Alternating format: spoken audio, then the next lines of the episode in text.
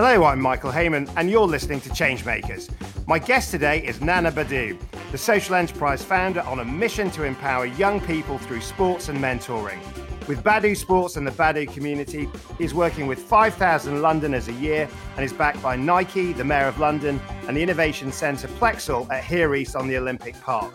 Today's Changemaker story is all about steps in the right direction, new skills to unleash potential, and the motivation to make the most of life. And he has a top tip, which is simply this that the dream is free, the hustle is sold separately. Nana, welcome to Changemakers. Let's start with that top tip. Tell us all about the dream, tell us all about the hustle. Yeah, just thank you very much for having me, first of all, um, on this program. Um, honored. But yeah, um, it's just just lives and its lessons and things that you're not told about. So, um, as a child and as a young person, you you were told all these ambitions and things that you can dream of becoming and, and, and possibly be, but no one tells you the difficulties of the journey and, and, and the work that's behind it, um, which could be a stumbling block or a block to every people. So I always want to make sure that I remind myself and every person that I come against to say it's it's it's fine, it's fantastic to dream. We should do that, but be aware that we have to work for that dream. And what a dream and what a life. I mean, you arrived in London age 10 from Ghana. You set up Badu Sports in 2008. You've got a story that we will we will go into, but what an outcome in terms of the organization that you've created and the thousands of lives that you are inspiring through sports and, and mentoring. T- tell us a little bit about um, about the organisation first of all. Um, yeah, so Badu is a sports. Um, it's an organisation that uses sports as a vehicle to educate, empower, but most importantly, it's uplift young people from some of our most challenging and dep- not even deprived, but pushed out communities. I like to use the word pushed out because it's mm. access that they don't have or what they've not been told about. So, and, and, bring that to life for us in terms of when you talk about a pushed out community, just just explain that sort of bring it bring it to the, I, I guess to, to the listeners in terms of the people that you are meeting and, and the lives that they're leading. So this, this, these, the people that we work with are just normal, regular people, but it's just that access, information, support, resources are so diminished and not given to them appropriately as they should be. Um, and so therefore their choices or their lived experiences or, or their expectations in life are lowered like hugely. Um, you almost, I almost look at the fact that um, growing up in um, coming to London and growing up in East London, like um, you were always offered um, the, the thing that everyone could, could has to fight for. So football was one of the sports that everyone was given, and knowing that there's one in twenty thousand who probably makes it to an academy, while we and, and knowing the variety of, of sports, while we all offered the one thing that we all have to scrap over, knowing very well only one of us are going to make that, and the rest of us will be back on systems of poverty and struggle. And, and we'll, we'll, we'll move we'll move on to the sport in a minute. But I mean, your background was a single parent household, three siblings.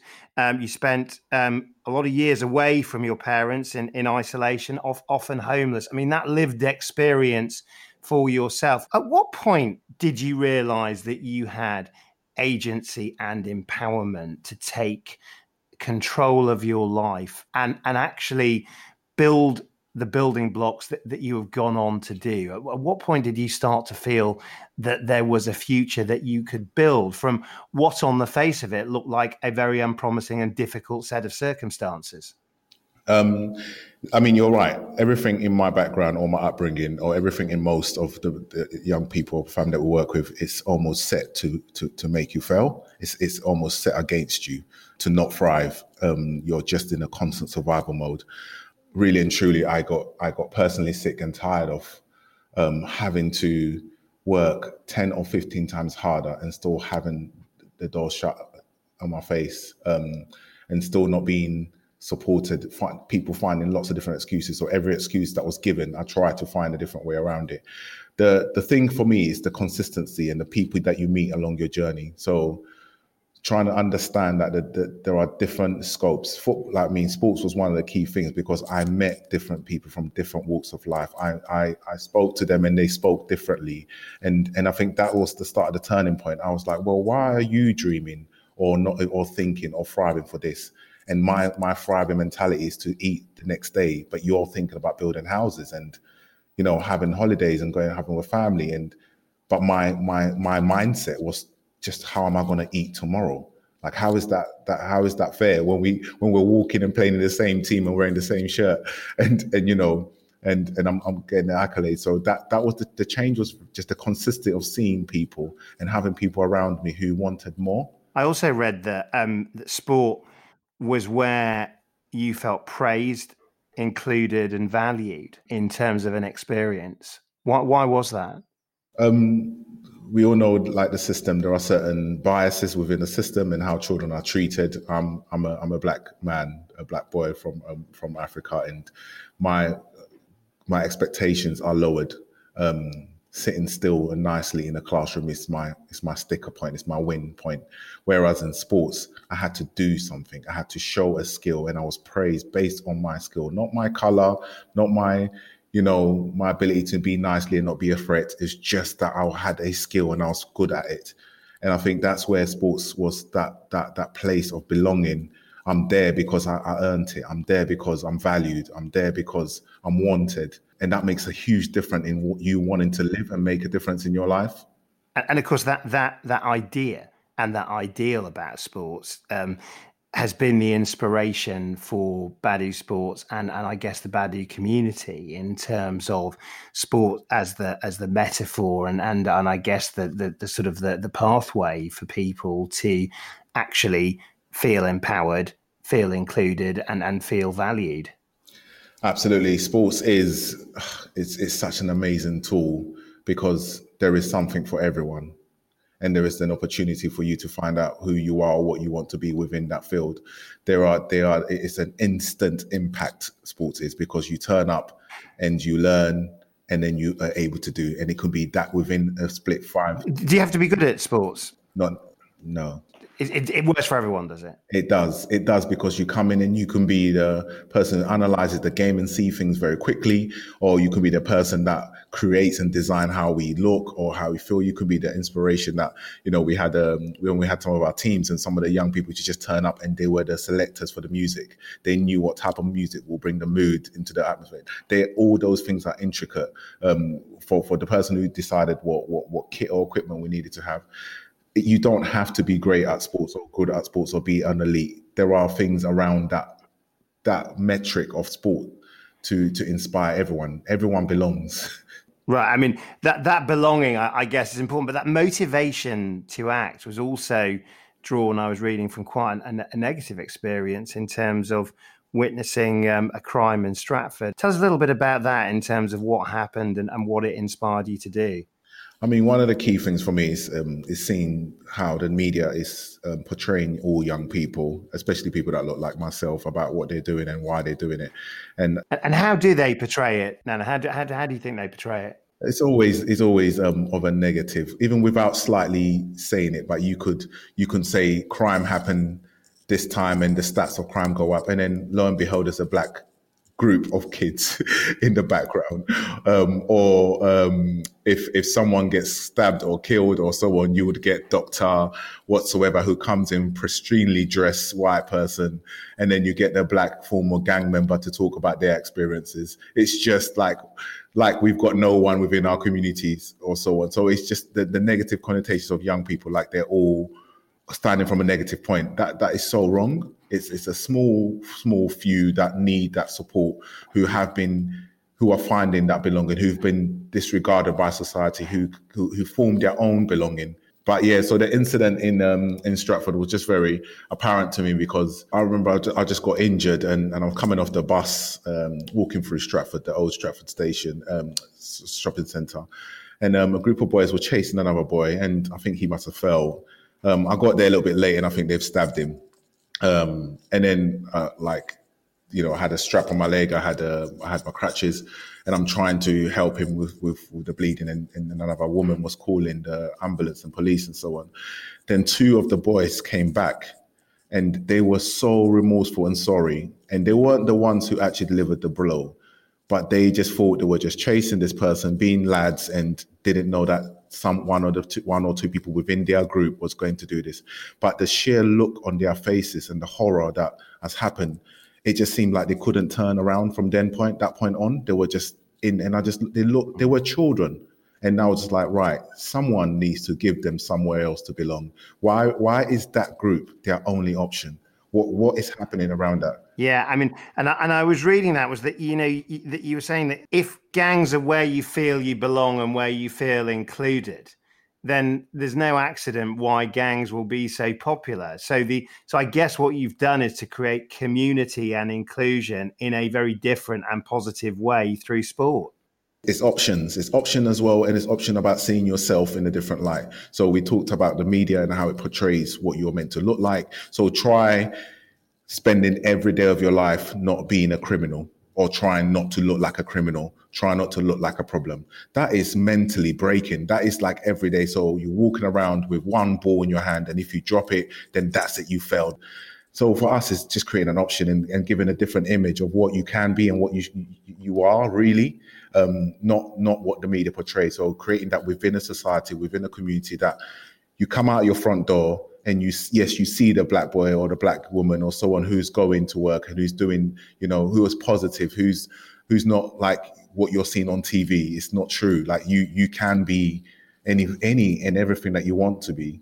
You can dream to be that, but it's just let's work through the hustle Let's mm. that is so separate. Let's work through what that that is. What are the skills you have? How do we create that different element of belonging? And, and it would be a mistake for listeners to think that where you're trying to channel people is to sporting outcomes, because I was looking here that 85% of the young people that go through Badu Sports go on to university. So actually, you know that there is a, you know, th- this is about finding pathways in lots of different directions, I, I guess. And I, and I suppose that also brings into um, start focus the point that you made about the kind of like the elite nature of football academies. Yeah, absolutely. I mean, one of the the, the, the thriving mindset that um, sports is the key vehicle as well, which I think the either media or government or policies makers use as a deterrent to keep all these mass um, people living in poverty engaged in some sort of way for a little bit of time um, they also use it and, and, and, academies use it as a, as a way of giving that opportunity as a, a, a, carrot for all of you guys to come in and you can one day be a Wayne Rooney or, you know, change your outcome to Raheem Sterling and so on. And that's not always the case. So for us, we we we grabbed hold of that ball um, and and and wanted to try and engage and look at all the things around that that you had a skill and give you that empowerment to say, right, we're not all going to make it as footballers and you're going to get rejection but look at all the other skills and things you adopt. But also let's find out what you're good at. So if you're coming in going sir i've created this new logo and it's going to be great for the team that's you that's that's graphics. That's you going away and, and and so let's look at let's explore that. And what within the university what other jobs that applies to these things? Um, for us we had to go with sports and sports was easy to kind of get involved in within schools because here's a black man coming in saying he's going to do sports and schools are happy to open the door to us to help with behavior engagement. But our engagement is that through that sports. Is it all? Is it all sports, or, is it just football, or what? What? Where? where do you... Oh no, it's all, all, sports. It's um, we have to. We like from gymnastics to swimming teachers to just because every child, if you've got a child, thirty kids in the class, um, like you said, not everyone is going to feel like they belong in this particular sports or feel like they're good enough. So you have to have the variety of multi sports and and teach differently. So we teach PE when we use all the aspects of PE to kind of find something for you that you feel like in that moment of like, oh my gosh, I did that. This was amazing for me. Um, it's um, it's just it's just that way we want to hold on to as that building block, and it's always going. Remember when you did this. Remember when you did that. Now you've said in the past when you're bored, you go looking for trouble. Um, this has been a year where we've faced lockdown, we've faced the COVID nineteen virus. Um, how bored are young people? Um, have they been, and, and how much trouble has there been as a result of that? And and how has that been I guess, for your organization where movement and connection becomes that much more difficult? Um, it, it is true. Like if you don't have any other options, then like any, any any any person, not even just young people, just any person. If you are bored, you are looking for the next thing. That I mean, I think we call it midlife crisis when we get to our, a certain age and so on. So for young people, very much it's looking at. It's been difficult during COVID. Um, there was no information or real access and opportunity given to them. Um, the, the, the, particularly the teenagers, like people seem to forget when we talk about children and young people, we always engage very much on the very youngest one. My biggest concern during COVID was very much the teenagers who a lot of them look after themselves um, because their parents are trying their hardest to try and like you know pay the bills and, and carry on and, and survive um, and, and, and, most often is if you're bored and you're looking out or you're going to play football and you've got no access there is one guarantee that's out there and are constantly out there looking to have you in their group and it's not always the positive engagement. So for for, for us it's we we needed to be out there. We needed to create things and, and provide opportunities for them to engage in other aspects. So our mentoring groups was very prominent. Um, our food bank um, aspect was very prominent. Our, our um, mental health lines were very prominent. And, in, and engaging that many young people in delivery of food and access and support for the community. That was the engagement. That was the thing that made them feel like, wow, I, I, I belong. I'm needed. I'm valued. I'm wanted. Mm. I mean, and we mentioned it. I mean, you've got some high-powered supporters in in Plexal here, East, the mayor, Nike. I mean, it, it's it's a great sort of um, it's a great back line for you. Has that allowed you to get? I was going to sort of say go and score some goals, but I mean, you know, that would be that. But I mean, as it, I mean, how's that? How's that support empowered you to to make the difference? Do you think? I think not, not probably not as directly as as our, our hope, and obviously everyone will always want more because I'm an ambitious uh, person. But they they have been amazing. I think it's just for me, it's looking at how they look at the world and what they're thinking next. So for me, thinking way before this, the, the, having all these people looking at me, I was I wanted to help an area, a group now I'm like, this can be literally scaled up to the maximum. And I think that's what the inspiration of working with the Nikes and the like the global magnet and access that they have, the understanding of that scaling up, that corporate mindset of making sure we can build as a collective and and and have bigger, better. It's what the inspiration is, is mostly had for me. And I mean, it's great to have their name and access and and, and that support um, and even just being aligned with those those people. Your ambition I mean, it's it's brilliant. I mean, it's, it's it's what makes you the entrepreneur in terms of. I mean, it really comes across interviewing you and reading about you is that the positivity and optimism in terms of actually making a difference. I mean, I wonder how you view this year, this this world where we've seen, you know, we've seen the Black Lives Matter marches, we've seen change. I mean, some people view this as being reflective of the fact that actually things are just woeful. Some some people view this as the beginning of a great reset. That actually things are actually in the process of changing. When you look at the world in 2020 that you're living in, giving what you want to achieve, how, how do you see it?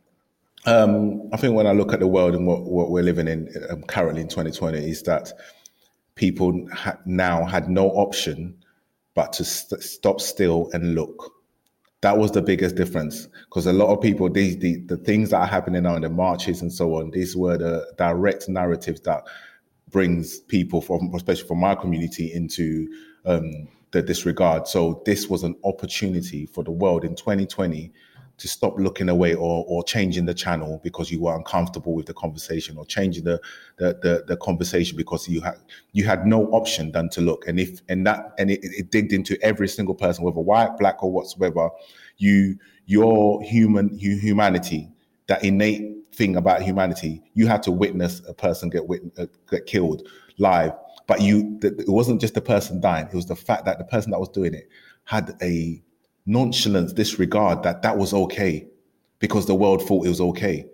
And and and this is what 2020 has allowed. I think the reflection and allowing the world to look and start noticing. And it's strange that it's taken this long for people to even be surprised that this is going on. But it's um, but for me, I'm I'm I'm I'm not going to change what has been set out. My whole thing has always been about inclusion and access and equality for all white, black, whatsoever, and and we need to keep pushing that. And but I suppose I suppose the question I, I would ask you is that how does a positive person view this position right now? Do, do you view the fact that actually things are getting better and you're and and you can see the change, you can see the progress, or do you see the fact that you know, which is equally true, I guess, that people have short memories, that you know there will be a point where we're in a post-COVID age, and and actually things can go back to the way they were quite quickly. I mean, where, where, I, I'm just trying to get a sense of where you are on that on that kind of axis in terms of how you feel about the next chapter um, for us all in terms of is it going to be a better, fairer world um, that we're going to live in? I am I'm hoping it would be. I'm hoping it would be because um, I, I, feel positive as always, and you have to be uh, uh, positive. I think the sheer fact that more people know and are listening, no one can now pretend they didn't know. So I'm positive about the possible aspects of future. And I think things might change. We've just got to keep on the conversation. We've got to keep asking the right question about what people are doing, and we've also got to ensure that anyone that's pledging during the movement um, and saying that they want to do it and they want to be allies and so on we're holding them accountable for it as well. No longer can we just accept that oh yes I I um I posted something and I wrote an, a fantastic statement from a corporate's point of view. It's this is now looking at the access and then digging deep into saying well if we haven't got inclusion and diversity within our organizations, why not? And and having those questions well uh, is it because they're not getting the access to be trained? So let's start mm. from scratch. Let's work with younger people. So that's where, but I'm positive. I think there's more of that happening um, and I'm hoping that keeps that it. So let's go back back to sport. We've got a we've got a shared um, admiration for someone who was a proven winner, a proven performance expert, Sir Alex Ferguson.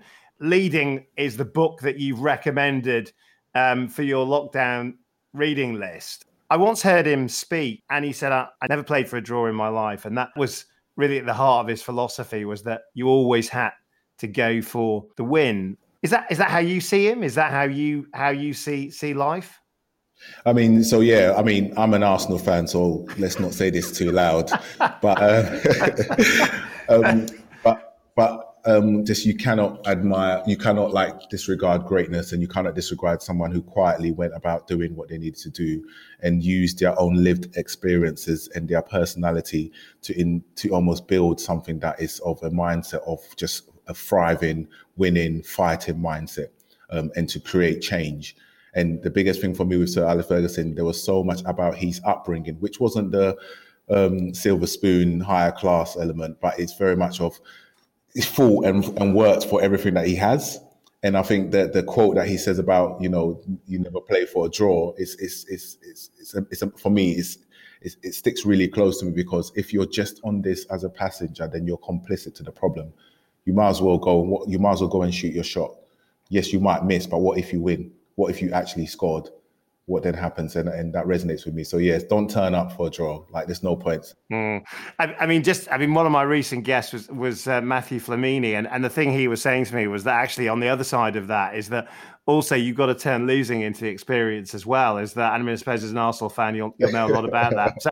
that's joke, obviously, Matthew. And anyway, that's. Uh, but I mean, uh, although not so much um, uh, recently with with the Charity Shield, but um, I suppose the, the question is is that you can't win all the time, you don't lose all the time. You've got to learn from both, have you? Absolutely, and I think that's that's just it. Like if you go in and you lost, then you learn from what you've lost from and how to improve. If you go in and won, then you also learn from that. Like, but if you drew, like what have you gained from that? You just turned up. That's all. Like you've not, and I and I totally agree. And I think the the new aspect of Arsenal and what's happening, they're just more courageous, more daring. And so what if we lose? We've learned from that, and we'll come back next time and, and be better. But better to go off and actually try and shoot your shot than than worry about missing and, and, and not trying at all. Well, I think we'll we'll take that one as being in the back of the net, and that's a three point interview. Uh, if you don't mind me saying, Nana, thank you very much uh, for joining me, uh, and my thanks go there to Nana Badu, an entrepreneur who is taking the challenges of his childhood and turning them into opportunities for a new generation. And you know what? It's inspired a dream that he can make a difference. And he's turned that into a very vibrant reality in his work with Badu Sports and the Badu community. And for more stories of inspiration from people on a mission, join me next time